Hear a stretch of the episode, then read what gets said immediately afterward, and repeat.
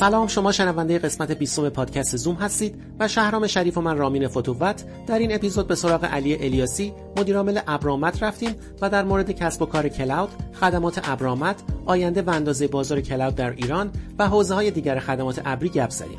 با ما همراه باشید.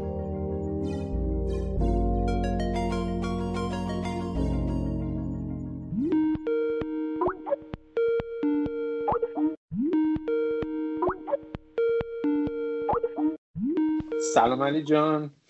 چطوری؟ خوب هستی؟ سلام مرسی ممنون. سلام علی جان. منم سلام می‌کنم بهتون و خوشحالم که تو برنامه سلام سلام ممنونم مرسی. منم خوشحالم که امروز با هم هستیم. آقای علی الیاسی الان با... یکی از بنیانگذار و مدیر عامل ابرامت هستن. استارتاپی که امروز ما می‌خوایم خیلی سوالات ابریمون رو بیایم با شما در میون بگذاریم. و خیلی حالا من علی رو حالا سال هاست می‌شناسم و یکی از در واقع خوشبر و روترین بچه های در واقع حوزه تکنولوژی هستش. خیلی با هم میخندیم خیلی هم با هم در واقع آدم به نوعی طرفدار تکنولوژی و گجت و اینا خیلی با هم در واقع تجربیاتمون شیر می‌کنیم. حالا نمی‌دونم از شاید خوبه که خودت یه معرفی بکنی خودتو از چه... کجا شروع کردی و چه تجربیاتی داشتی. یه مقدار در مورد خودت بگو. بکنم تا برسیم به سوالات بعدی.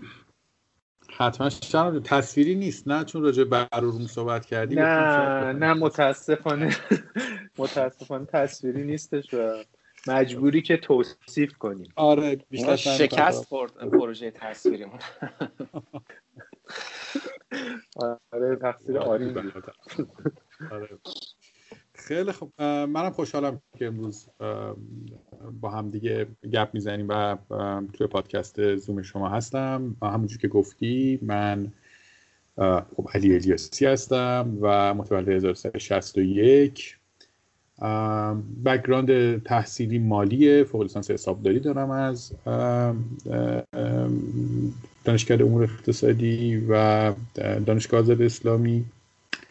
ارزم به حضورتون که یه حدود از سال 82 دو سه وارد فضای کار شدم. برخلاف همه کسایی که حسابداری خونده بودن و می‌رفتن یه جایی کار خدمات مالی انجام می‌دادن من مستقیم وارد حوزه آیتی شدم و از اون موقع تا الان هم تو همین حوزه موندم. خب اولش به عنوان کارشناس راه اندازی سیستم های اون موقع MIS بود.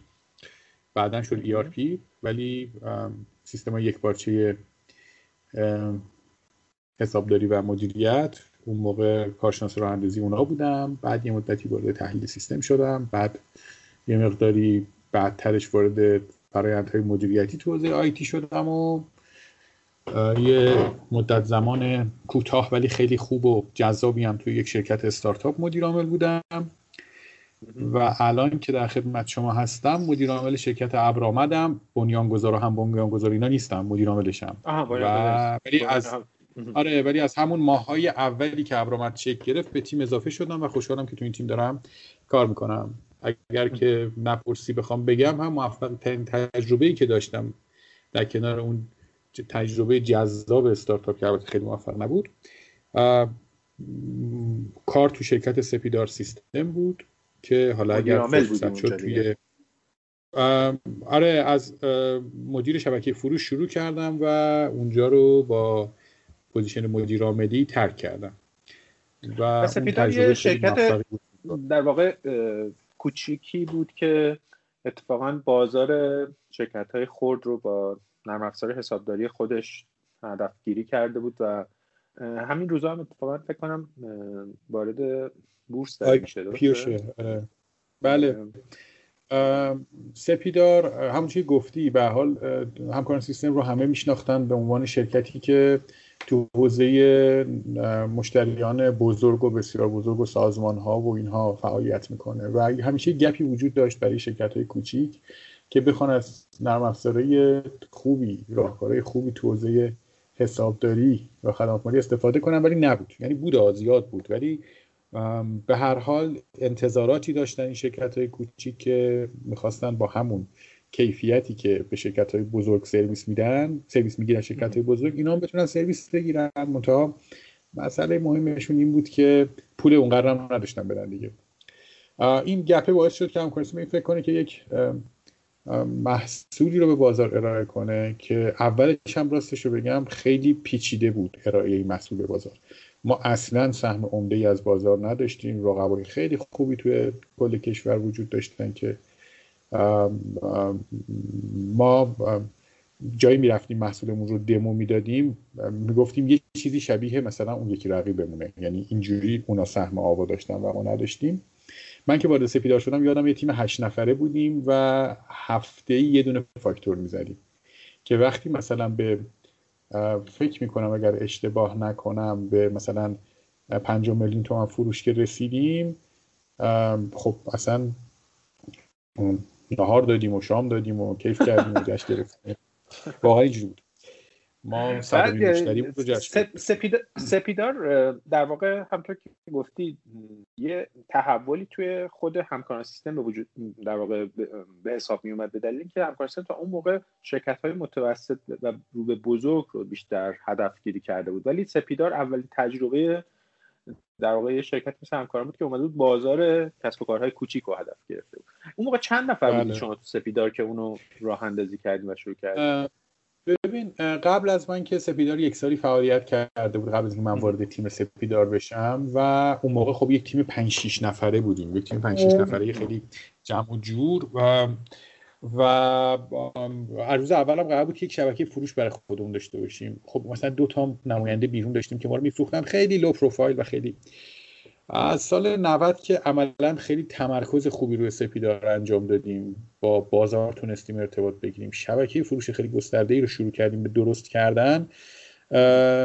خب کم کم این تو مقیاس رفتن خیلی خودش رو نشون داد. و اون موقع که من سپیدار رو ترک کردم یه تیم 44 5 نفره داشتیم با 250 تا نماینده تو کل کشور. نماینده هایی که هر کدومشون در روز عددهای عجیب غریب رو محقق می‌کردن و حالا چون یه قسمتی از این دیتا همونجور که گفتی سپیدار ظرف دو سه هفته آینده وارد بورس میشه و بله. data ی مالی خیلی نمی‌تونیم الان راجبش بدیم جز اون چیزی که افشا کردیم ولی کاملا از زاویه نقدینگی و از زاویه درآمد و business model ی که داشت به نظرم business موفقی شده و خیلی هم امیدواریم بهش تو آینده داریم یه سری مسیرهای جدید تکنولوژی هم روش میریم.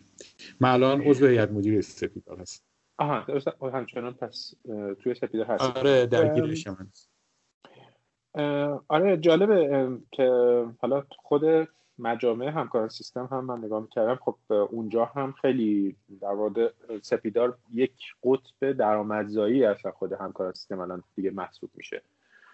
بله. بعد از سپیدار تو یه تجربه استارتاپی داشتی و در واقع اومدی توی فضای استارتاپ ها و حالا یادمه که مثلا خیلی سعی کردی که موقع مثلا با هم صحبت می‌کردیم خیلی سعی می‌کردی که بازار رو از زاویه استارتاپ ها نگاه بکنی رصد می‌کردی فعالیتتون هم خیلی خوب بود محصول خیلی خوبی هم داشتید و من خودم خیلی از نظر تکنیکالی محصول رو خیلی دوست داشتم.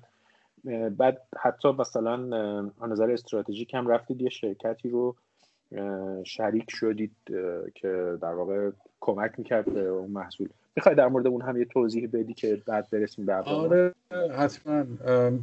کلا فضای استارتاپ ها همونجور که قبلا هم با هم دیگه صحبت کردیم و در جریان هستیم فضای بسیار جذابیه برای هم شخصا خیلی فکر می‌کنم که فضای دوست داشتنی یا هم فکر می‌کنم که ظرفیت خیلی خوبی داره. مخصوصا اون زمانی که تو داری میگی که سال 95 96 خب یه مقداری هم ترند داخلی بود و تعداد زیادی آدم برگشته بودن و چند تا صبحانه کاریش رو من تو با هم دیگه رفتیم که آدمای مختلف آره. می اومدن صحبت می‌کردن. خیلی فضای پر امیدی بود. چند تا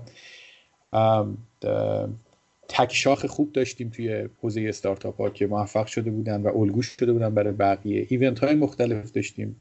حتما مخاطبین پادکست شما یادشون میاد اون دوران رو. خیلی قدیمی نیست. مال 4 4 5 سال پیشه حد اکثر تو همون دوران همکاران سیستم تصمیم گرفتش که وارد این فضا بشه و یه CVC رو اگر یادت باشه corporate venture capital ی رو تأسیس کرد به اسم دانه. که قرار این بود که روی کسب و کارهایی که تو حوزه تکنولوژی کار می‌کنن روی استارتاپ هایی که تو حوزه تکنولوژی کار می‌کنن سرمایه گذاری کنه. خب همین فرصت باعث شد که قرار شد که من این موضوع رو هم در کنار کاری که تو سپیدار داشتم پیش ببرم. همین باعث شد که خب یه مقدار زیادی با فضای استارتاپ آشنا بشم.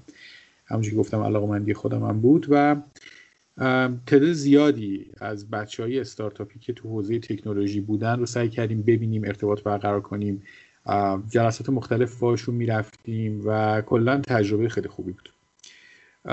اون موقع خیلی منجر به سرمایه گذاری نشد یکی دو تا علت هم داشت. یکی از مهمترین علتش این بود که چیزی که ما می‌خواستیم روش سرمایه گذاری کنیم یه اون موقع ها سخت بود. حالا الان احتمالا تعدادش بیشتر شده ولی اون موقع ما روی راهکارهایی که B2B ها به business ها کمک کنه تو بازار B2B که بتونیم یه خورده محصولات همکارانمون تکمیل کنیم دنبال اینا میگشتیم. در اصل یه جور reverse pitch میگشتیم برای business ها. اون موقع خیلی خوب پیدا نکردیم اینها رو و کم بود واقعا. حوزه‌ای که ما می‌خواستیم. AI می‌خواستیم BI می‌خواستیم. اینا چیزایی بود که مقداری کم بود. عمدتا استارتاپ ها تمرکز کرده بودن روی FMCG یا روی ارائه یه سری پلتفرم که حالا حتما کارهای بسیار خوبی بود ولی تو حوزه فعالیت ما نبود. اما همین ارتباطه باعث شد که ما در ادامه تکمیل زنجیره ارزش سپیدار شرکت سپید رو بخریم که ارائه دهنده محصولات رستورانی بزرگترین برند محصولات رستورانی بود توی کشور. سهمش رو خریدیم و به واسطه اون سپید یه استارتاپی داشت به اسم دلینو که رو حوزه سفارش آنلاین غذا کار می‌کرد. روز اولم اگر یادت باشه اسمش فودیران بود. نمی‌دونم یادت میاد یا نه؟ فودیران. آره. آره. آره. که بعدش اسمش رو عوض کردیم و اومدیم وارد بازار چیز شدیم. وارد بازار سفارش آنلاین غذا شدیم. یه سری مزیت ها داشتیم. مزیت اصلیمون این بود که ما مستقیما به دستگاه های رستوران وصل می شدیم و عملا سفارش رو تلفنی نمی‌دادیم به مردم.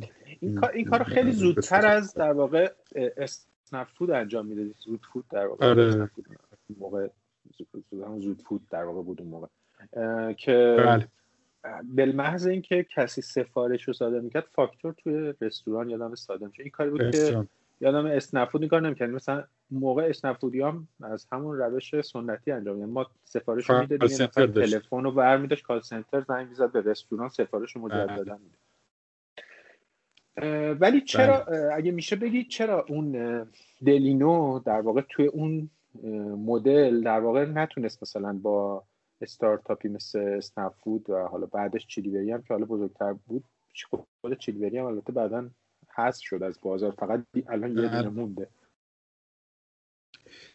اوج این حضور این شرکت های ببخشید سرویس های سفارش آنلاین غذا برمیگرده به صدامو دارین؟ فکر کنم یه لحظه قطع شد. آره یه لحظه قطع شد صدات. آره میگم اوج این اون زمانی که شما داری میگی تو سال 95 96 یه اتفاق جالبی افتاد. نمی‌دونم یادته یا نه. پنج تا برند بودن که تو بازار داشتن فعالیت می‌کردن. اسنپ فود بود که اون موقع بله. به قول شما زود فود بود. ریحون بود که قبل از زود فود وارد بازار شده بود. آره، چیلیوری بود و چنگال. چنگال. به همراه دلینو. یعنی پنج تا برند داشتن تو حوزه سفارش آنلاین غذا کار می‌کردن که خیلی اکوسیستم عجیب و جالبی بود. خب به هر حال اینا هر کدوم روش های marketing داشتن. بعد راستش از زاویه user هم خیلی اون موقع متفاوت نمی‌کرد که تو کدوم پلتفرم سفارش بده یعنی بله. خیلی همون اولش تفاوت عجیب و غریبی تو سرویس ها نبود ولی خب به حال این بازاره خودمون هم می‌دونستیم که به حال پنج تا بازیگر نداره. یعنی می‌دونیم که باید یواش یواش این بازیگرا با همدیگه merge و ادغام بشن و تبدیل به دو سه تا بازیگر اصلی که تو کل دنیا هم همین بود. business های کوچیک شکل می‌گرفتن با هم ادغام می‌شدن. یکی از اهدافی هم که ما موقع پیش می‌رفتیم این بود که خب می‌تونیم مثلا توسط اول دوم بازار یعنی ادغام میشیم در اول دوم بازار. یکی از نگاه همون این بود که حالا راجبش بعدا صحبت ولی چند تا اتفاق مهم افتاد. به هر حال حضور یک رقیب قدرتمند توی بازار موثر بود. یه سری رفتارهای رفتارهای انحصاری که رقبای ما داشتن مزید بر علت شد که ما زنجیره تأمینمون که رستوران ها بودن یه خود سختتر بشه و در نهایت بخوام خیلی طولانیش نکنم. این موضوع رفتار استارتاپ ها برای خرج کردن پولاشون تو سالهای اول و بعد موندن معطل برای سالهای بعدیشون هم خیلی نمود داشت. مخصوصا یه جایی مثل سفارش آنلاین غذا که توش مانی برنینگ خیلی اتفاق میفته و شما مجبورید که تخفیفای بله. زیاد و سنگی بدید. اینا باعث شد که و این در نهایت همین موضوع کرونا باعث شد که خب خیلی بازار تضعیف بشه. البته می‌دونی که الان نمی‌دونم می‌دونی دلینو فعالیت داره می‌کنه دو تا business بله. line جدای خوب فعال داره و الان جالبه بهت بگم که ما فکر نمی کردیم تو این شرایط به این اتفاق برسیم ولی که الان سوده یعنی یکی از استارتاپ هایی که خرج خودش که در میاره هیچی. داره یه قسمتی از زیان های گذشتهش رو هم مستهلک می‌کنه و این خیلی خیلی یکی دو تا کار جالب هم دلیل حالا میگم من خودم خیلی پلتفرمش رو دوست داشتم خیلی سفارش دادن خیلی راحت بود ازش. یعنی خیلی سریع محصولش بالغ شده بود. حالا بازار همطور که گفتی به نظر میاد که خیلی سخته توش نفوذ کردن. بازاری که به خصوص یه بازیگر میجر زودتر رفته و با سرمایه زیاد تونسته بگیره توسط بازیگرای در واقع بعدی خیلی سخت بتونن مثلا تو اون چیز کنن من مثلا بعضی وقت تو تفسیر رو که نگاه می‌کنم واقعا خیلی خوشم میاد که چطور تونست از یک بازیگر بزرگ و عمده توی بازار تاکسی آنلاین انقدر سختی تونست سهم بگیره و همچنان بمونه و حالا با همطور که باز هم گفتی این بازار استارتاپ ها تو بعضی حوزه ها اساسا جای بازیگر متعدد نیست. جای یکی دو تا بازیگره که رشد کنه تو دنیا. باز اشاره کردی مثلا اوبر ایتس هست مثلا دورداش اینها خیلی بیشتر از اینها نیستن که مثلا رشد کردن و بازار رو در دست دارن. همون ها میرن با دوباره استارتاپ های دیگر رو هم که کوچیکتر هستن می‌خرن. متاسفانه تو ایران چرخه استارتاپ ها به بزرگتر نشد که بشه. مثلا بزرگ... خیلی سرمایه گذاری توش به چرخه و اصلا متوقف بود تو این چهار سال که حالا بله. گذشته. حالا برگ... بیایم برسیم به ابرامت که موضوع اصلی بحثمون هست. ابرامت از خب اسمش هم مشخص بود. پارسال هم شما یه برنامه برای معرفی رونماییش در واقع داشتید و به نظر میسه امسال خیلی بیشتر کار کردی شرکت که با قبل از صحبت کردیم خیلی متشکل تر شده و توی فضایی هم وارد شده که خیلی بازیگری دیگه اینجا میجر نیستش و فضای گسترده هم وجود داره برای رشد. اینطور نیست؟ به دقیقا همینطوریه. ابرامت هم دقیقا مشابه همون طرز تفکری که همکاران سیستم روزه سپیدار داشت. گفتم یک خلایی رو در بازار احساس کرد و فکر کرد خوبه که وارد این قسمت از بازار بشه. راجع به ابرامت هم ما همینطوری فکر کردیم و همینطوری فکر می‌کنیم. البته از دو سه سال قبلش در جریان هستی که ما موضوع ارائه راهکارهای ابریمون رو تو همکاران سیستم داشتیم. بهش می‌گفتیم راهکاران ابری. و عملا یک SaaS ی رو به مشتریان می‌دادیم که یک ERP تحت cloud بود. به مشتریان می‌دادیم که در کنار استفاده از مزایای این خب پول license خیلی سنگینی هم پرداخت نکنن و به صورت اشتراک ماهانه در اصل به عنوان subscription fee این مبالغ رو پرداخت بکنن و از نرم افزار استفاده بکنن. خب این یه دو سه سالی قبل از اینکه ابرآمد شکل بگیره بود و تعداد مشتری خوبی هم روش ما توی همکاران سیستم گرفتیم. target ش هم بیشتر مشتری های متوسط بود اون موقع و دنبال این بودیم که سهم از بازار متوسط هم با محصول راهکاران ابری بگیریم. اومدیم جلوتر. دو تا موضوع اتفاق افتاد. یکی اینکه خب همین SaaS احتیاج به یک زیرساختی داره و یک به قول معروف زیرساخت قوی رو می‌خواد که کیفیت محصول نرم افزاری که ما داریم رو اون زیرساخت باید تقویت بکنه.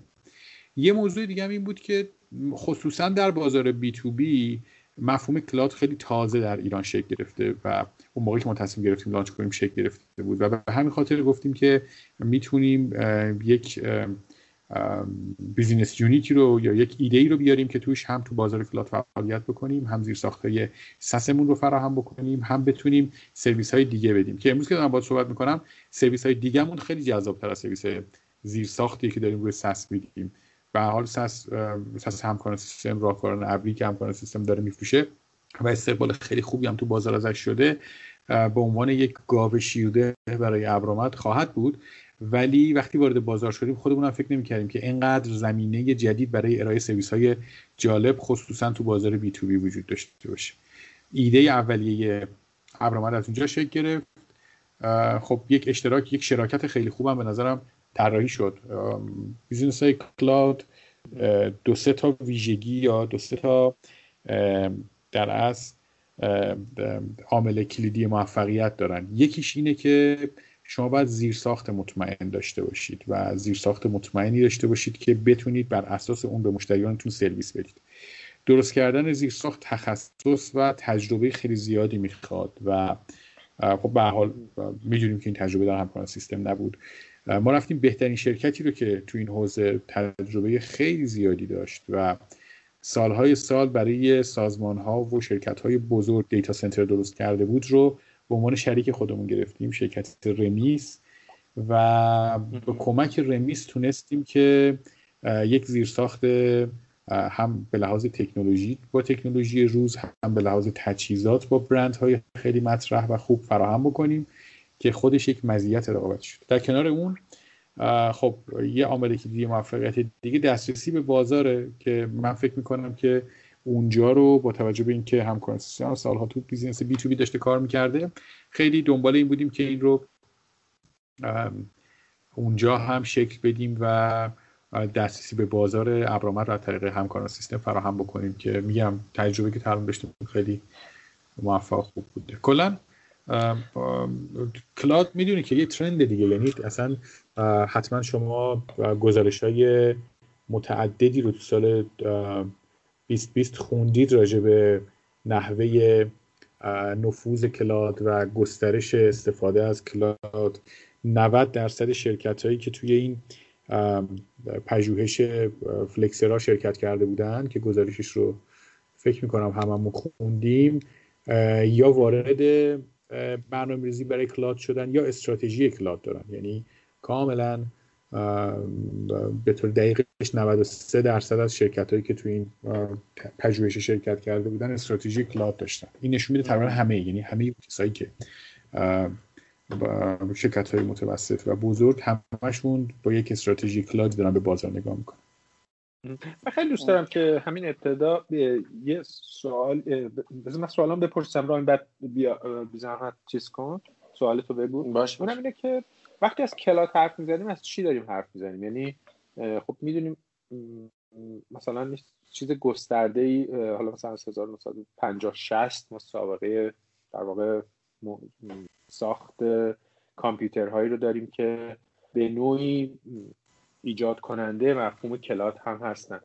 ولی در طی این سالها هم این مفهومه نظر خیلی تغییر کرده. یعنی مثلا شما می‌تونید جیمیل رو هم یه کلات به حساب بیاری همطور که گفتی راهکاران رو ابری رو هم میشه یه کلات یه سیستم کلات بیس به حساب آورد. الان اگه بخوایم خیلی سادهش بکنیم برای کسی که حالا مثل من خیلی درک دقیقی از فضای کلات به اون شکل نداره. چطور اینو توصیف می‌کنی؟ یه کلات چیه و چه جور در واقع چیزی رو میشه بهش کلات گفت؟ به خاطر این می‌پرسم که این مفهوم خیلی توی بازار خود ایران خیلی مورد استفاده و دست مالی شده است به نظر من. چون مثلا حتی کسی که زیر ساخت هاست می‌داده الان خودش کلات در واقع فروش می‌دونه. از این جهت میگم. درست نکتت به نظرم و منم راستش خب خیلی تعریف فنی و با جزئیات فنی نمی‌خوام بگم.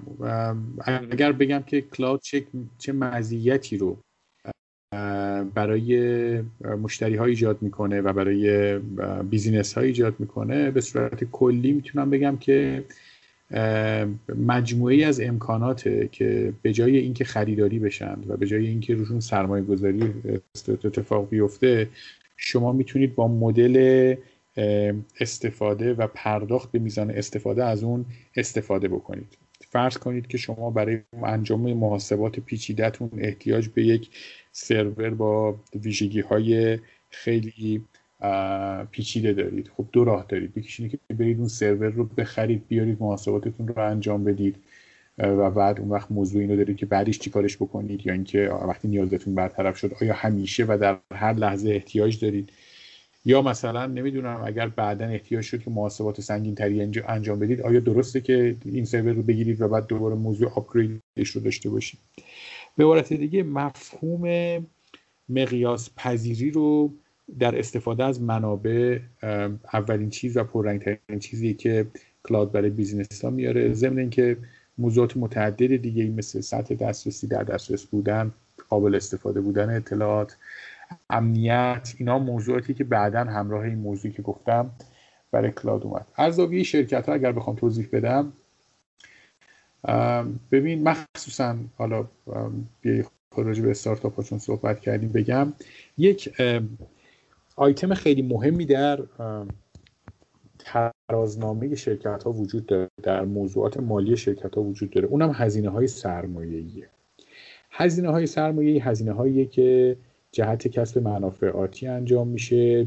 بیش از یک دوره مالی انتظار داریم که منافعش برگرده و عموما هزینه های سنگینی هم هست. احتمالا خیلی از بچه‌ای که تو حوزه استارتاپ کار می‌کنن با این تعاریف آشنا و می‌دونن که اولی که می‌خوان یک business رو setup کنن یا همون موقعی که اولین round fundraising شون رو انجام دادن ذهنشون میره به سمت اینکه زیر ساختاشون رو بسازن. یکی از اشکالاتی که این داره این موضوع داره اینه که وجه نقد شرکت ها رو صرف خودش می‌کنه. یعنی شما وقتی که سرمایه گذاری تو CAPEX تون یا هزینه های سرمایه گذاریتون می‌کنید دیگه وجه نقد برای انجام فعالیت marketing تون ندارید. وقتی وجه نقد برای جذب نیروی متخصص ندارید. و این اصطلاحا انعطاف پذیری مالی شرکت ها رو کاهش. مجموعه solution های cloud به شرکت ها اجازه میده که به جای اینکه CAPEX شون رو سنگین تر بکنن سرمایه گذاری توی هزینه های سرمایهشون رو بیشتر بکنن بیان و این وجه نقد رو برای استفاده از فرصت ها یا مقابله با تهدیدها استفاده بکنن. و عملا قسمت زیادی از توان تولید ارزششون رو صرف زیرساختاشون نکنن. زیرساختایی که لزوما روز اول هم خیلی احتیاج بهش ندارن. حتما یه شرکت وقتی می‌خواد بره زیرساخت بخره فقط نیاز لحظهش که نمی‌بینه. نیاز مثلا یک سال بعدش هم می‌بینه مثلا. و خب پس یک سال داره پول یک چیزی رو داده که نمی‌خواد از استفاده بکنه. این به نظرم میاد که از زاویه تخصیص منابع خیلی کار استارتاپ رو کار شرکت ها رو مخصوصا تو بعد به تاسیسشون و بعد به ورودشون سخت می‌کنه. مدل های پی از یوگو که شما هر چقدر از منابع استفاده بکنید می‌تونید از اصطلاحا پرداخت بکنید. یه سری از موضوعاتیه که برای حل دغدغه اقتصادی business ها اومده. تو همون گزارش Flexera 75 درصد کسایی که به سمت cloud اومدن فکر کردن که cloud کمک می‌کنه به اینکه هزینه هاشون رو تا سطح خیلی خوبی کنترل کنن و مدیریت کنن.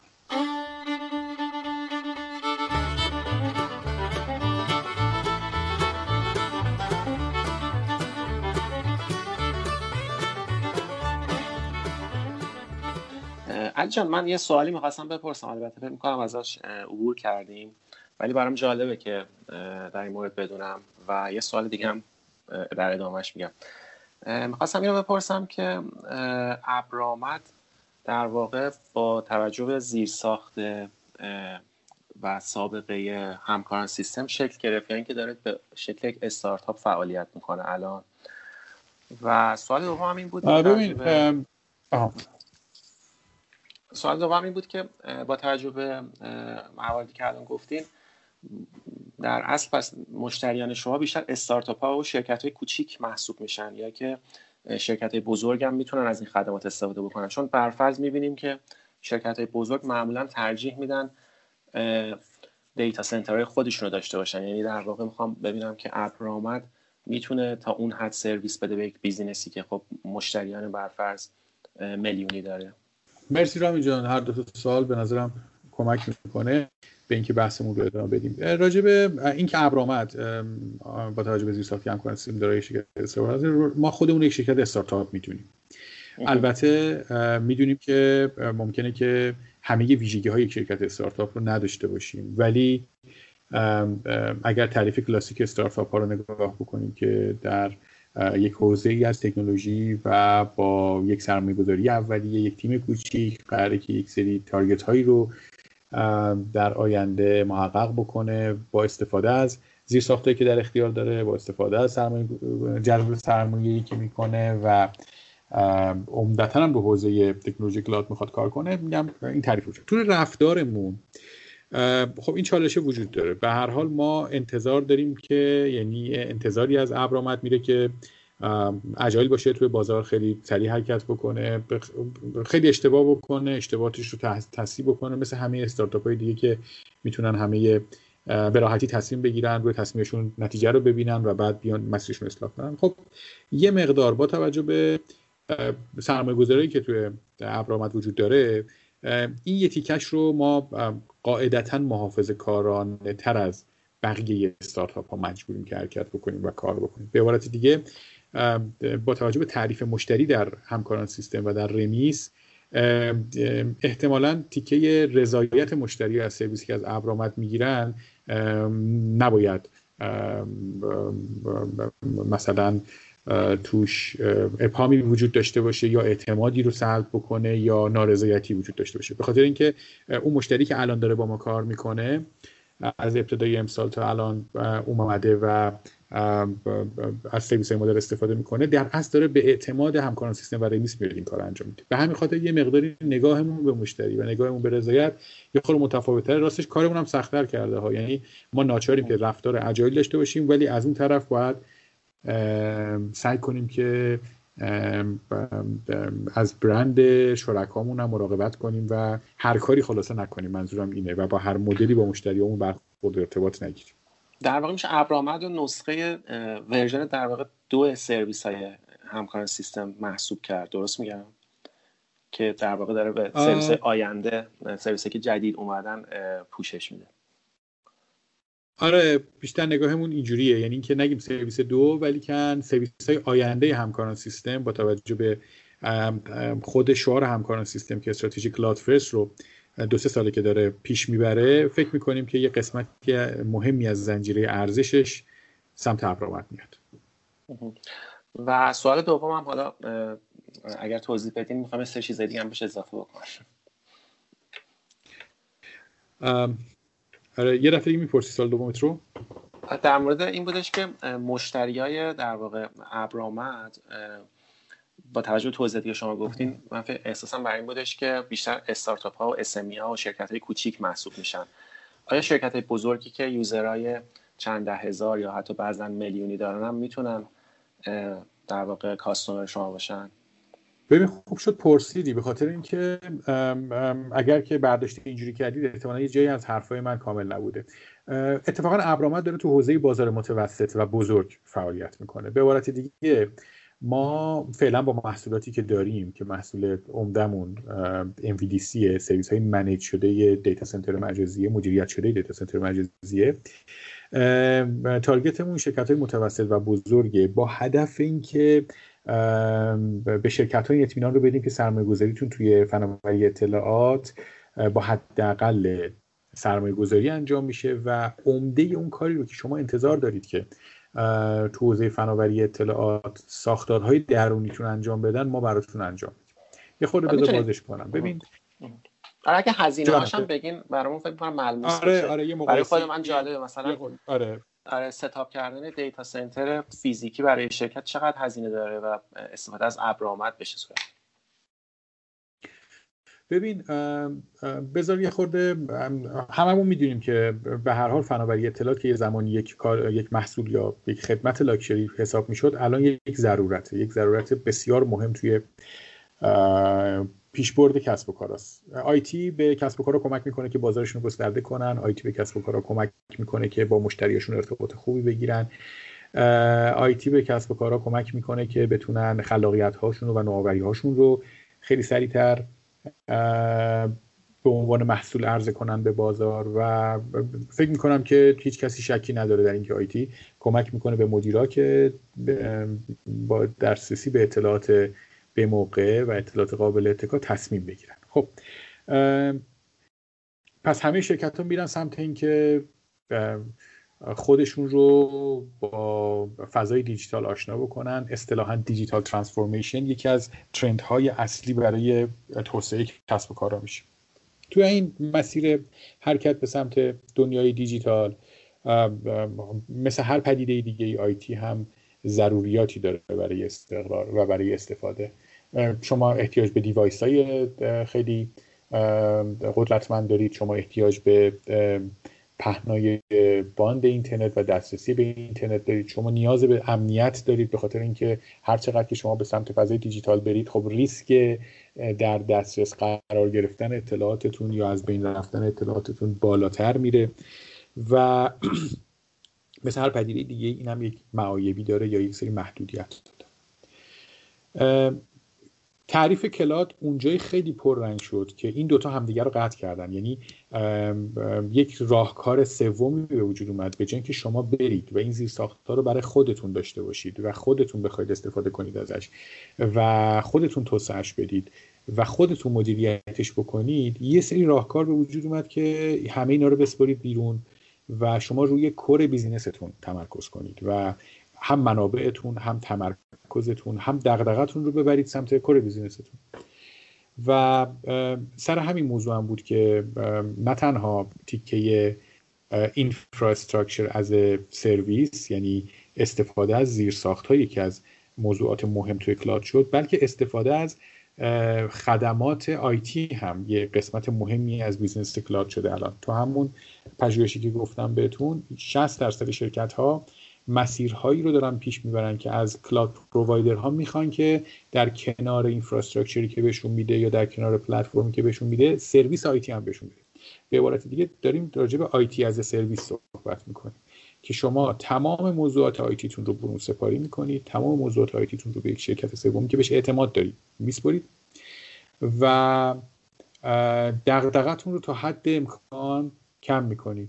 دغدغه مدیر IT تون هم کم می‌کنید. مدیر IT دیگه به جای اینکه درگیر transaction های روزانه روی حوزه IT باشه توی سازمان میره و درگیر موضوع سیاست گذاری های IT استراتژی های IT اووردن و فهمیدن تکنولوژی های جدید و کمک به سازمان برای توسعه آیتی می‌کنه. راجع به هزینه ها خب الان فقط هم البته هزینه نیست. می‌دونی که ما از ابتدای امسال تو کشورمون یک پدیده خیلی عجیب و متاسفانه ناگواری اتفاق افتاد. اونم دسترسی به سخت افزارها و تجهیزات مورد نیاز بود. یعنی یکی از اتفاقاتی که این همهگیری کرونا داشت این بود که تو کل دنیا سخت افزار و زیرساخت تا حد زیادی نایاب شد. و این باعث شد که علاوه بر اون افزایش در قیمت ارز و موضوعات تخصیص ارز و اینا یک مشکلی در تامین تجهیزات هم از ابتدای امسال اتفاق بیفته که موضوع خیلی مهمی بود. می‌دونم من ما رقبامون و همه اونایی که تو حوزه آیتی فعالیت می‌کنن توی این نه ماه گذشته این سختیه رو حس کردن. دقیقا. به همین خاطر در کنار اون افزایش قیمته که موضوع حرکت به سمت زیرساخت و استفاده از زیرساخت های cloud رو پررنگ می‌کنه. موضوع دسترسی هم بود. یه برآوردی رو بهت بگم. الان ما فرضمون اینه که به ازای هر rack در یک data center یک چیزی حدود یک میلیارد و 500 میلیون هزینه باید انجام بشه. به عبارت دیگه اگر راجع به یک data center ده rack ه بخوایم صحبت کنیم 15 میلیارد تومن هزینه setup این data center بدون تجهیزاته و قاعدتا خب تجهیزات هم عددهای بستگی به تکنولوژی که استفاده می‌کنن. data center مختلف عددهای بسیار بسیار سنگینی میشه. ولی اگر اینو بخوایم خیلی کوچیکترش بکنیم بیایم تو حوزه یک شرکت در حد یک سرور و اتاق سرور هم بخوایم برآورد کنیم کمتر از یک دو میلیارد هزینه نخواهد داشت برای شرکت برای اینکه بتونه تجهیزات قابل اتکا رو داشته باشه. و اون وقت تازه یه تیمی هم باید وایسن که این روی این سرویس بدن موضوع نگهداشت موضوع تغییر قطعات و تجهیزات و به روزرسانی و به روزآوری اون هم هستش. و اینها خیلی مخصوصا الان داره business cloud رو در ایران جذاب می‌کنه. پس در واقع حالا البته به هزینه های خودتون اشاره نکردین که مثلا با یه مقیاس درصدی یا چند برابری چقدر کمتر میشه کسی که از ابر بیاد استفاده بکنه. یا سرویس cloud یه خود سرویس با سرویس فرق می‌کنه رامی جان. ولی تقریبا تو محاسبات ما بین یک هفتم تا یک دهم اون چیزی رو که هزینه های واقعی و هزینه های پنهان سرمایه‌گذاری رو زیر ساختا هستش رو شرکت ها به عنوان subscription fee پرداخت می‌کنن در سال. به عنوان مثال یعنی یعنی اینکه آنچه که شما می‌خرید رو و الان مجبورید پولش رو بدید تو حالت استفاده از سرویس های ابری یه چیزی حدود هفت ساله. پرداخت می‌کنید. و این خب نشون یه ویژگی خوب داره. اونم اینه که شما می‌دونید که پولی که الان دارید پرداخت می‌کنید توی بازه هفت ساله تقریبا ارزشش رو از دست میده و ولی اگر الان اون رو صرف کار business marketing فروش بکنید خب ارزش بیشتری ایجاد می‌کنه. و ضمن اینکه پشتیبانی هم در واقع شاملش میشه دیگه وقتی از cloud استفاده می‌کنم آره دیگه همون موضوع سرویس managed بود که گفتم یه درصد خوبی از شرکت ها الان دارن حرکت می‌کنن به سمت اینکه سرویس managed هم بگیرن. یه زمانی تو همین سه چهار سال پیش cloud یعنی که شما اگر که یس می‌گرفتید یه infrastructure ی بگیرید یا یک پلتفرمی بگیرید یا یک software ی بگیرید و subscription fee پرداخت بکنید و به صورت هر چقدر که استفاده می‌کنید ازش متناسب با منابعی که مصرف می‌کنید پرداخت بکنید. اما از ظرف دو سال گذشته یک مفهوم خیلی مهم به اسم سرویس های managed هم به cloud تعریف شده. به عبارت دیگه شرکت ها فهمیدن که صرفا گرفتن و اجاره کردن یک زیرساخت بهشون کمک نمی‌کنه برای اینکه بتونن از مزایای cloud استفاده کنن. تو همون پژوهش که خیلی پیشنهاد می‌کنم به شنونداتون که برن و بخونن Flexera ی 2020 رو. تو همون پژوهش خیلی تاکید می‌کنه که حدود 40 50 درصد شرکت ها انتظاراتی رو که از cloud می‌خواستن به دست نیوردن. یکی از علتاش همینه که عدم ارائه سرویس های مدیریت شده توی cloud باعث میشه که شما اون زیرساختی که می‌گیرید رو نتونید از همین مزایاش استفاده بکنید. به همین خاطری که اون تیکه پشتیبانی یا تیکه ارائه سرویس های مدیریت شده خیلی خیلی اهمیت پیدا می‌کنه.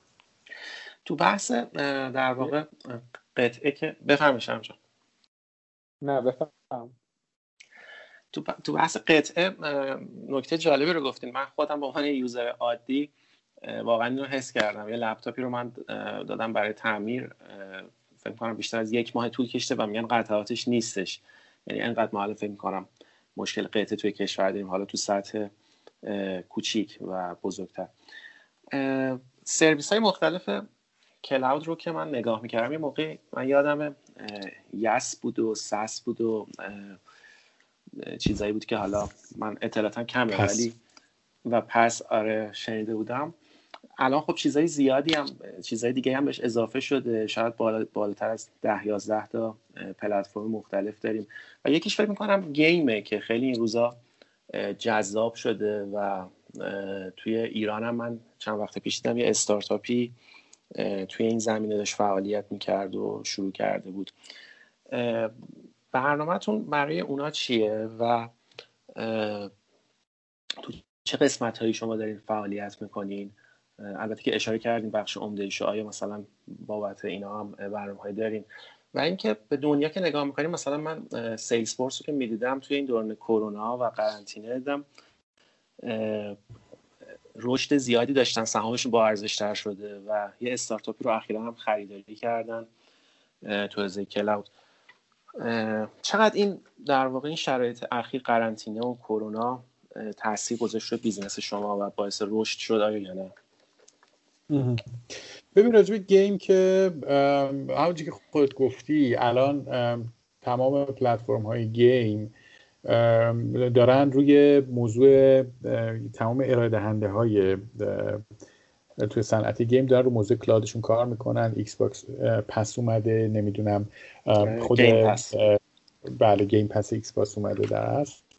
و پلتفرم های مختلفی که روش سرمایه‌گذاری خوبی هم شده. یه ویژگی داره دیگه. اونم همینه که کنسول ها انقدر کیفیت بازی ها بالا رفته که هم کنسول ها هم پی سی ها کم کم دارن کم میارن. و به همین خاطره که یک solution خیلی خوب همون مفهومیه که گفتم. یعنی شما اگر می‌خوایم بازی کنید احتیاج به منابع بیشتری دارید. پس خوبه که برید از این منابع رو assign کنید به خودتون بازی رو انجام بدید و بعد بگه خب این دوران کرونا هم خیلی عمده کرد موضوع game رو. نمی‌دونم شما چقدر علاقه منده به حوزه game هستید ولی کن آره من دقیقا می‌دونم که سونی یکم عقب افتاده فکر می‌کنم. اگه درست میگم؟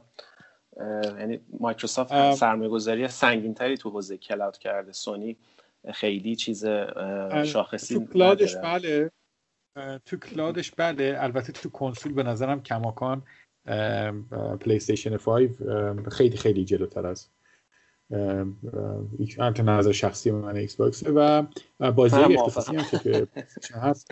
آره بازی های اختصاصی که PlayStation هست اصلا قابل مقایسه نیست با Xbox حداقل نظر منه. Xbox PlayStation 5 که اومده بود که بچه ها به من کامنت داد به نظر میشه با یه دونه کلیه هم زندگی کرد و بریم بخریم بازی کنیم؟ چون اولش هم تو ایران خیلی گرون بود حالا الان نمی‌دونم قیمتش چنده. هنوزم گرونه. آره. متاسفانه این کاری هم می‌کنن دیگه. اینا یه سری بازی خوبشون رو کم کم می‌برن روی و کنسول های جدیدشون. این باعث میشه که آدم هی مجبور شه که device قبلیش رو کنسول قبلیش رو بفروشه بره کنسول های جدید بگیره. ولی راجع به game ببین ما اینقدر برامون بازار B2B رو حوزه cloud فعلا جذابه. انقدر توش مزیت داریم و انقدر دسترسی به بازار خوبی داریم که فعلا تمرکزمون روی حوزه B2B ه به عبارت دیگه ما حتی فعلا برای ارائه خدمات به شرکت های استارتاپ هم عجله نداریم. محصول وی پی سی ما محصول قابل ارائه تا پایانه ما هستش و به مشتریامون عرضه می‌کنیم. به مشتری عموما های کوچیک و متوسط از این محصول استفاده می‌کنن. برخلاف محصول ویژیسی که مشتری بزرگ رو کرده. و بعد توی نقشه ارائه محصولیمون سال آینده هم محصولات جذاب داریم برای شرکت های استارتاپ یا حتی به بازار B2C هم نگاه می‌کنیم. به freelancer ها یا کسایی که حتی همین گرافیست صحبت آرین شد گرافیست هایی که می‌تونن از امکانات rendering خوبی مثلا توی محصول GPU استفاده بکنن. ولی الان اگر بهت بگم که عمده تمرکز ما کجاست تمرکز تو بازار business هاست و می‌خوایم که یه سهم بازار خوبی تو حوزه B2B رو بگیریم. این در واقع میشه چه حوزه از لحاظ تخصصی cloud همون IaaS میشه. آره ما IaaS میشه و خب تو حوزه PaaS هم که همین الان داریم سرویس به همکاران سیستم روی پلتفرممون میدیم و در قسمت SaaS هم که داریم پشتیبانی می‌کنیم از software هایی که یعنی راهکاران ابری که همکاران سیستم میفروشه. ولی عمدتا ما روی IaaS فعلا سرمایه گذاری کردیم و می‌خوایم تو این حوزه سهم بازار خوبی بگیریم. کرونا تاثیر کرونا رو اشاره نکردیم. ببین اتفاقا اگر نگاه کنید تو دنیا کرونا تاثیر خیلی خیلی مهمی روی cloud داشته. و به محض اینکه کرونا شروع شد خب فاصله بین پرسنل ناچار شد که بیشتر بشه و مردم یعنی شرکت ها رفتن به سمت اینکه فرایند دورکاری رو تعریف کنن. یکی از بهترین سولوشن ها برای ارائه فرایند های دورکاری کلاود و استفاده از زیرساخت های کلاود پس خود به خود خود همین موضوع در یک شرکت کار نکردن یک جا جمع نشدن خودش به فرهنگ استفاده از کلاود کمک کرد. ضمن اینکه ترند استفاده از کلاود صرفا محدود به کرونا هم نبود. این برای ما فرصت خوبی رو ایجاد کرد. ما خیلی دیمند داشتیم از سمت بازار که خب من پرسنل رفتن نشستن خونه و الان می‌خوام با یک توی یک بستر امنی بتونن به نرم افزارهای سازمانیشون به کانتنت هایی که درست می‌کنن به خلاصه سخت افزارهایی که توی شرکت داشتیم دسترسی داشته باشن و بتونن کارشون رو ادامه بدن. یعنی این مسئله ادامه دادن کار و متوقف نشدن کار در اصل نیاز اصلی شرکت ها بود و همین باعث شد که خب محصولاتی مثل دست یا استافج سرویس یا همون VDC که راجبش باهاتون صحبت کردم ویژوال دیتا سنتر خیلی لزومش استفاده بشه. اگه تا قبل از اون همونجوری که گفتم یک نیاز شاید لاکچری بود یا خیلی شرکت ها احساسش نمی‌کردن بعد از این اتفاق خیلی پررنگ شد. تو دنیا هم همینجوریه. تو دنیا هم یک چیزی حدود 45 درصد سرعت تصمیم گیری شرکت ها برای حرکت به سمت کلاد بیشتر شد بعد از موضوع کرونا. خب طبیعتا یه سری چالش با خودش داره میاره. موضوع امنیت خیلی مهم میشه. موضوع دسترسی خیلی مهم میشه. سرویس های مثل بکاپ سرویس های خیلی به نظرم پر مخاطبی هستن تو آینده به خاطر اینکه این دیتایی که داره تو جاهای مختلف تولید میشه و یک جا تجمی میشه. احتیاج به این امنیت وجود داره روش احتیاج به اینکه شما خیالتون راحت بشه که همیشه در دسترس و اینا باعث میشه که کل اکوسیستم کلاود به نظرم توسعه پیدا کنه. علی جان یه چند تا مشخص میشه در مورد خود حالا محصولاتی که خود ابرامت می‌خواد روش کار بکنه صحبت بکنیم یکی شد که گفتی در مورد دیتا سنتر مجازی که مشخصه بودن که چه جور بله. سرویسیه دیتا سنتر مجازی درست. مجازی که می‌خواین. بله بفهم ببخشید شاید فکر کنم یه خورده قطع میشیم. من هی فکر می‌کنم که کارتون تموم شده. بفرمایید چون نه نه ب... خواستم بگم یکی که در مورد data center مجازیه که احتمالاً شرکت هایی که بخوان data center داشته باشن می‌تونن بیان این سرویس رو از شما بگیرن که به نوعی در واقع بتونن این پلتفرم data center رو راه اندازی کنن بر خودشون. درسته؟ این چیزیه که ارائه می‌دید. بله. بله. خب به غیر از این دیگه چه محصولات دیگه دارید؟ در مورد دسکتاپ مجازی هم صحبت کردیم برام جالب بدونم این چیکار بله. می‌کنه؟ چیه اصلا؟ چه محصولیه؟ ببینید سرویس های دیگه همون همونجوری گفتم ما سرویس virtual private cloud مون رو داریم یا cloud خصوصی ابر خصوصی مجازیمون رو داریم که عملا همون امکانات یک data center مجازی رو به شرکت ها میده به اشخاص میده. با این فرق که اونجا دیگه سرویس manage شده ندارید و self-service ه. یعنی خودتون می‌تونید منابع رو بردارید می‌تونید منابع تخصیص بدید اعتبارتون رو شارژ کنید متناسب با منابعی که برداشتید خودتون شبکتون رو design کنید و در اصل زیر ساختتون رو بالا بیارید و بعد شروع کنید و استفاده کردن از اون زیر ساخت و به سرویساتون وصلش بکنید. ویژگی مهم این VPCA اینه که به سرعت قابل اجراست. درسته که اون سرویس منیجدی که ما روی VDC میدیم برای شرکت های بزرگ قاعدتا روی نمی‌تونیم بدیم چون کندش می‌کنه. ولی کن از یک زیرساخت امن و یک سری برند های خوب برای بالا آوردن این زیرساخت استفاده کردیم.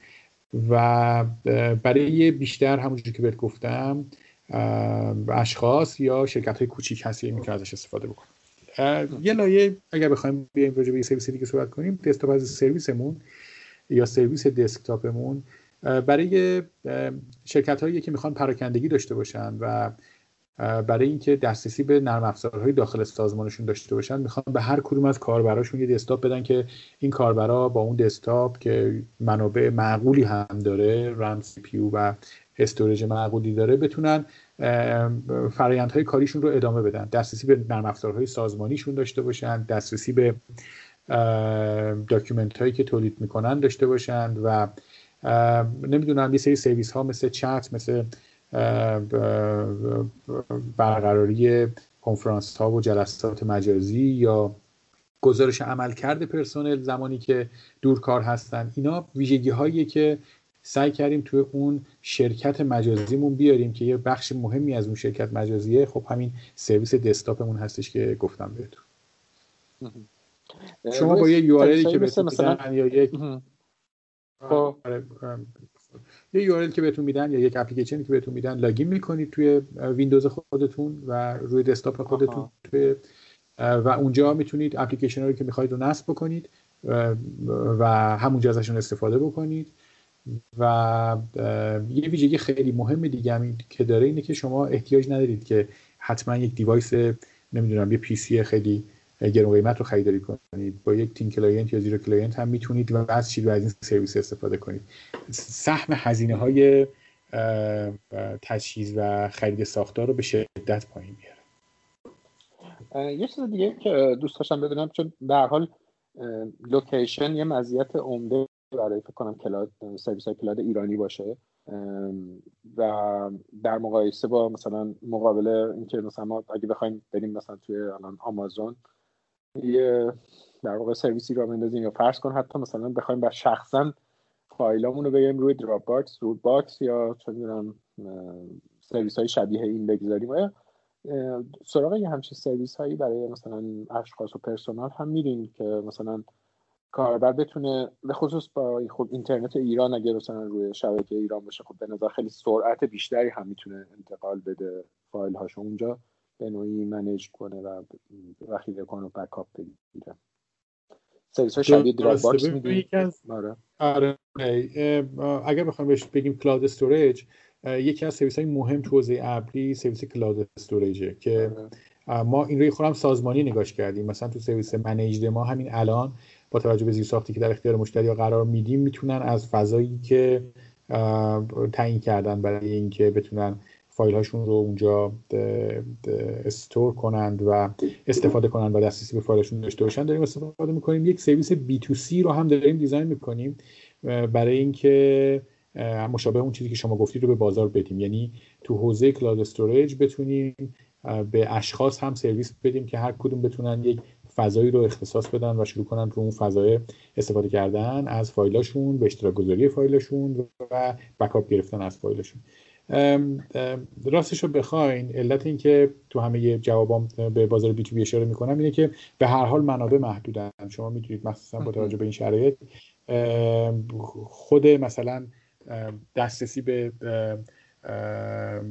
دیسک هایی که حجم بالایی داشته باشن پرفورمنس خوبی داشته باشن یا اینا خب خیلی الان سخت و گرون شده. به همین خاطر ما ترجیح میدیم که یه مقدار زیادی خام فروشی نکنیم. سرویس هامون رو ارائه کنیم و روی سرویس هامون از منابعمون استفاده کنیم و عمده تمرکزمون رو به شرکت ها بذاریم. به همین خاطر اینا یه خورده اولویتش برای ما فعلا پایینتر اومده. سعی می‌کنیم در قالب سرویس های managed این این رو ارائه کنیم. اگر خلاصه بخوام بگم همین الان اگر شرکت ها بخوام بیان و از سرویس های managed ما استفاده بکنن cloud storage رو در اختیارشون قرار میدیم. ولی اینکه بخوایم به صورت یک بازار B2C فعلا بهش نگاه کنیم حداقل تو کوتاه مدت این قصد رو نداریم. خیلی الگویی که از مثلا یه سرویس خارجی برداشتید یا الگویی دارید مثلا کدوم سرویس یا کدوم سرویس ها رو در واقع الگو قرار دادید؟ و دو اینکه تو ایران رقبایی که هستن رو آیا اصلا رقیبی تو این حوزه دارید؟ به که میگید دارید میید روی سرویس هایی که عمدتا به business ها دارید ارائه می‌دید. چقدر این رقبا و یا رقبای آینده تو کیا هستن و روی اینا کار کردیم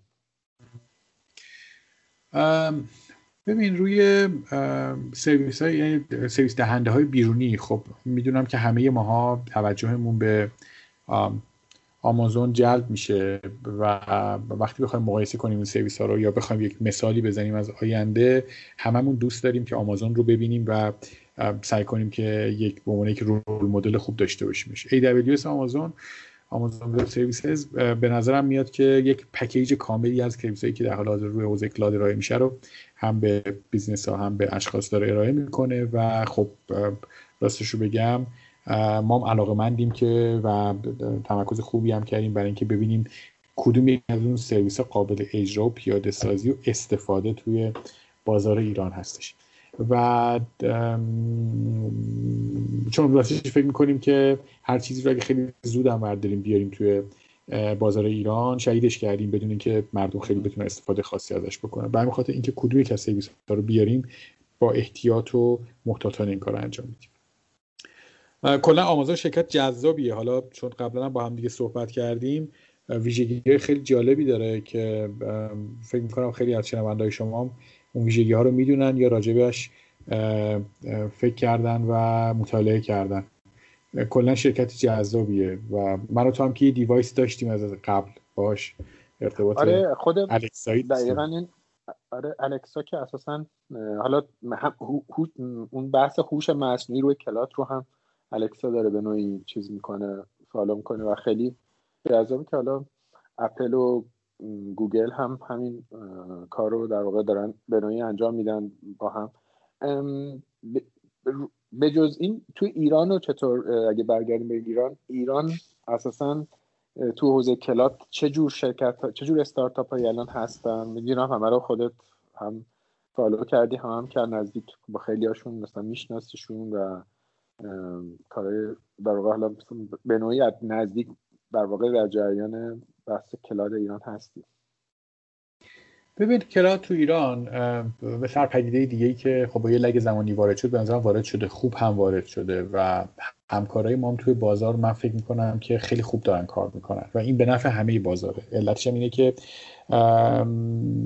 کمک می‌کنه به اینکه کل این اکوسیستم شکل بگیره. مردم و جامعه مخاطب این سرویس ها یه مقدار بیشتری با سرویس ها آشنا بشن. دیگه الان لزوما cloud صرفا برای کسایی که درک IT دارن یا تکنولوژی هستن یا trend های تکنولوژی رو دنبال می‌کنن نیست. cloud به عنوان یک ضرورتی که برای businessman ایی که ممکنه یه مقداری هم از IT دور باشند هم solution داره و solution های جدی داره. به همین خاطر هر چقدر که حضور شرکت های فعال تو حوزه cloud بیشتر بشه این فرهنگ بیشتر شکل می‌گیره و هر چقدر فرهنگ بیشتر شکل بگیره خب حرکت به سمت استفاده از سرویس ها بیشتر میشه. یعنی من میگم هنوز ما وارد فاز رقابتی تو خیلی از قسمت های بازار نشدیم. و همه‌مون داریم تلاش می‌کنیم که جامعه رو با فرهنگ استفاده از cloud و مزیت های cloud آشنا بکنیم. این خودش نقطه خیلی خوبیه. خب شرکت های خوبی داریم توی حوزه cloud حیفم میاد که اسم چند رو نگم ولیکن حالا حتما شرکت های دیگه هم هستن. آروان رو به عنوان یه شرکت فعال تو حوزه cloud من هم شخصا فرهنگ سازمانیشون رو دوست دارم هم تارگت هایی که گذاشتن و نگاهی که دارن رو هم دنبال می‌کنم هم علاقه مندم بهش فکر می‌کنم که تو حوزه استارتاپ ها خیلی خدمات خوبی انجام داده. پیشرو زس نمی‌دونم و پارس پک اینا شرکت هایی که قبل از ما وارد بازار شدن و الان خدمات خوبی رو دارن ارائه می‌کنن. ولی همونجوری که بهت گفتم فکر می‌کنم که اولویت اول ما در دو سه سال آینده آشنا کردن جامعه مخاطب با مفهوم کلاده و استفاده از سرویس که می‌تونیم بدیم.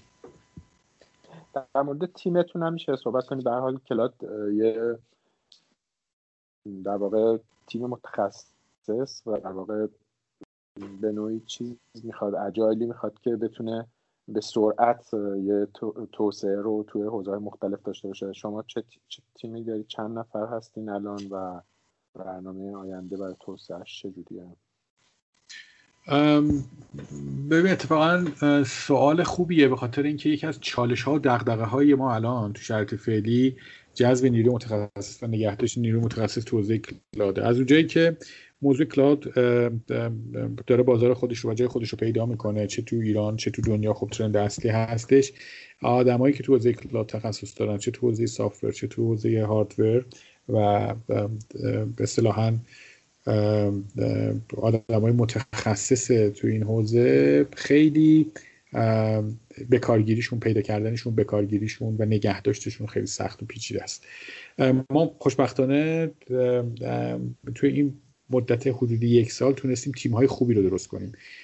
هم رمیس و همکاران سیستم خیلی کمک کردن هم تلاش های marketing خودمون تو حوزه جذب واقعا افراد نخبه خیلی کمک کرد به اینکه بتونیم یه تیم خوب تو حوزه زیرساخت یه تیم خوب تو حوزه نرم افزار رو مهیا بکنیم و اینا رو حوزه تولید محصول و ارائه محصول دارن کار می‌کنن. یکی از مزیت های ما توی یکی دو سال آینده فکر می‌کنم همین تیم های متخصصی باشه که داریم درستش می‌کنیم.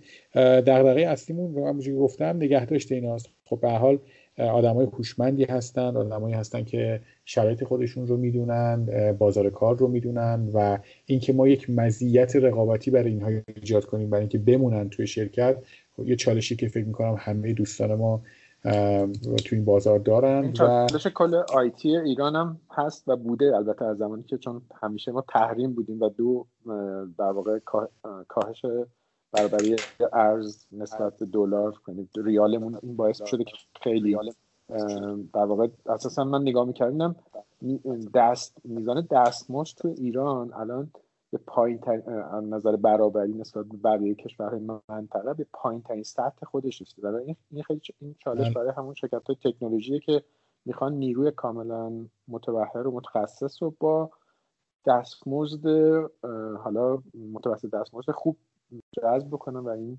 کارشون رو خیلی سخت می‌کنن یه مقایسه ساده اگر انجام بدیم شهرام جان ببینیم که نرخ مهاجرت به خارج از کشور در بین کسایی که فعالن تو حوزه آیتی رو مقایسه کنیم با بقیه حوزه ها من فکر می‌کنم که به شکل قابل توجهی این نرخ تو حوزه آیتی زیاده. و این باعث میشه که خب یعنی ما فقط صرفا شرکت های رقیبمون داخلی ها نیستن برای اینکه بخوایم یک نیروی رو نگه داریم. و کلا مفهوم مهاجرت که راستش خیلی هم کاریش نمیشه کرد. یعنی ما وقتی دوستی می‌خواد مهاجرت کنه یعنی تصمیم خیلی استراتژیک برای زندگیش گرفته. دیگه تو نمی‌تونی خیلی باش مذاکره کنی. آره فقط حقوق نیست. یک lifestyle جدیده یک فرصت جدیده. احتمالا تهدیدهای دیگه هم داره. ولی بخوام بگم که یعنی خیلی خیلی بغرنج می‌کنه. یه موضوع دیگه که گفتی راجع به برابری حقوق دستمزد نیروی متخصص تو ایران در مقایسه با سایر کشورها. راستش این یک در کنار این تهدیدی گفتم فرصت هم هست دیگه. بهای تمام شده خدماتی که ما داریم ارائه می‌کنیم الان به نسبت خدماتی که حتی تو شرکت های بزرگ تو کشورهای منطقه دارن ارائه می‌کنن به نظرم خیلی رقابتی شده. یه زمانی یادت میاد من تو اگه می‌خواستیم یه سافت رو بنویسیم مثلا به نفعمون بود می‌رفتیم با هندیا یا چینی یا مذاکره می‌کردیم اونا دستمزدهای پایین می‌گرفتن و بله. برامون محصول دیولپ می‌کردن الان دیگه با خیال راحت می‌تونم بگم که ما می‌تونیم پروژه های خیلی خوبی رو از خارج از کشور بگیریم چون با بهای تمام شده خیلی کمتر البته فقط تو حوزه سافتور دارم یا تو حوزه هاردور از اونجایی که ما تولید کننده یا هاردور نیستیم احتمالا خیلی مزیت بهای تمام شده نداریم. تازه یه مقداری هم سختی توی تامینش داریم. ولی از زاویه سافتور و از زاویه محصول نرم افزاری به نظر یک فرصت خیلی خوبه که خیلی بچه های دیولپر دارن استفاده می‌کنن از این فرصت. به شرطی که بتونیم یه رابطه خوبی توی دنیا در واقع درست کنیم که بتونیم از اون از این مزیت که میگی استفاده منظورم این مزیت آره، شرط قوه ظهور پیدا می‌کنه که بتونیم رابطه رو با دنیا بهتر بکنیم. من سوالم تقریبا تموم شد و فکر کنم ما بیشتر از یه ساعت هم صحبت کردیم. اگر رامین جان تو سوال دیگه ای نداری دیگه جمعش کنیم. من یه سوال دیگه دارم و دیگه آخرین سوال بپرسم. می‌خواستم در مورد اندازه بازار کلاود ازتون سوال کنم که آیا تحقیقاتی در این زمینه کردین که در واقع مارکت سایزش چقدره توی ایران و تا چه حدی پتانسیل داره و چقدرش الان در واقع داره رونیو تولید می‌کنه؟ و اینکه اگر اشتراک کنم دیجی کالا هم یه سرمایه گذاری تو حوزه کلاود کرده بود یا می‌خواد انجام بده و همچنین کافه بازارم داره همچین کارهایی می‌کنه. چون فکر می‌کنم حالا با اطلاعات کمی که من دارم حوزه که در واقع خیلی درآمدزایی و رونیو و ترنوور در واقع بالایی داره. چون آمازون هم در واقع بخش عمده ای از درآمدش از این حوزه است و توی ایران هم همچنین استارتاپ های بزرگمون دارن توی این زمینه سرمایه گذاری می‌کنن همونطوری که اسم آوردم. آیا در این زمینه تحقیقاتی کردین و می‌تونید یکم insight بهمون از این بابت بدین؟ حتما. ببین روی حجم بازار اولا که ما فکر می‌کنیم که بازار cloud رو باید بر اساس محصولات مختلف به niche market های مختلف تبدیل کرد تقسیم کرد و راجع به هر کدومش جداگانه صحبت کرد. رو حوزه بازار B to B اگر بخوام بهتون بگم ما فرضمون اینه که مخرج کسرمون یعنی پتانسیلی که می‌تونیم روی بازار B to B سوار بشیم یک چیزی حدود 100 150 هزار شرکته در ایران که اینو تجربه و اطلاعات ما توی business های دیگه ای هم که داشتیم نشون میده. و این 100 150 هزار شرکت اگر که هر کدومشون سرویس های متوسطی هم از ما بگیرن و از اونجایی که داریم به صورت ماهانه همین سرویس رو حساب می‌کنیم یه حجم خیلی خیلی بزرگی از و بازار میشه یک چیزی حدود مثلا فرض کنید 4000 میلیارد تومن در سال می‌تونه ظرفیت سرمایه گذاری رو حوزه کلاود توی شرکت ها باشه. عددم البته برآوردیه ولی فکر می‌کنم که این عدد عدد خیلی پرت و دوری هم نیست. و فقط حوزه شرکت های متوسط عدد من. خب طبیعتا اگر سرویس های بی تو بی بی تو سی بیاد اگر ما بتونیم گسترده بکنیم موضوع استفاده از سرویس های عمومی رو مثلا بازی رقابت یه جای دیگه اتفاق میفته اونم توی تامین زیر ساخته یعنی من فکر می‌کنم در آینده به قدری cloud در ایران جذابیت پیدا می‌کنه که مشکل با مشتری نیست. مشکل فراهم کردن زیرساخت برای ارائه سرویس به مشتری ها هست و یه جایی ممکنه شرکت های ارائه کننده خدمات ابری ناچار شن که بین مشتریاشون انتخاب کنن. یعنی یک niche market خاصی رو فقط سرویس بدن. چون می‌دونید هر چقدر تعداد مشترکین بالاتر بره روی کیفیت سرویس شما تاثیر می‌ذاره مگر اینکه متناسب با اون زیرساختتون هم رشد بدید. به همین خاطر فکر می‌کنم که تو niche market های مختلف اندازه مختلفی از بازار وجود داره. و اتفاقا رقبا هم تو niche market های مختلف وارد میشن. یعنی به نظرم تصمیم درستی که همه شرکت های رقیب هم گرفتن اینه که همشون به مفهوم cloud به عنوان یک مفهوم کلی نگاه نمی‌کنن. هر کدوم متوجه به مزیتی که می‌تونن ایجاد بکنن. حداقل برداشت از رفتارهایی که تا الان داشتن. اونجایی که مزیت های رقابتیشون کار می‌کنه دارن سرمایه گذاری می‌کنن. من شنیدم که کافه بازار و دیجی کالا هم رو حوزه cloud سرمایه گذاری کردن و آماده ارائه خدمات هستند که برای اونها آرزو موفقیت می‌کنم. فکر می‌کنم که همونجور که بهتون گفتم حضور برند های مختلف خیلی کمک می‌کنه به اینکه ما بتونیم فرهنگ cloud رو توی کشور جا بندازیم. خیلی ممنون. علی جان از اینکه توی برنامه زوم شرکت کردی می‌دونم که دیروز هم رفته بودی آرشگاه و حیف شد که ما نتونستیم این برنامه رو تصویری بدیم. در واقع ولی خب ایشالله سعی کنیم باز می‌دونم خیلی بحث زیادی هم موند راستش چون که این کلاب واقعا بحث گسترده و فوق العاده جذابیه و خیلی از موضوعات موندش برای صحبت کردن. ولی ایشالله سعی می‌کنیم یک بار دیگه ما برگردیم بعدا سر یه موضوع حالا خاص توی حوزه کلاد بیشتر با هم صحبت بکنیم. بازم از شما ممنونم. مرسی ممنون از شما و وقتی که گذاشتید و ممنون از شنونده هاتون که گوش کردم به این پادکست. منم تشکر می‌کنم علی جان از اینکه تو این برنامه شرکت کردی. خسته نباشید. مرسی. خدا مرسی رام جان قربانت. خدا نگهدار. خدا خدا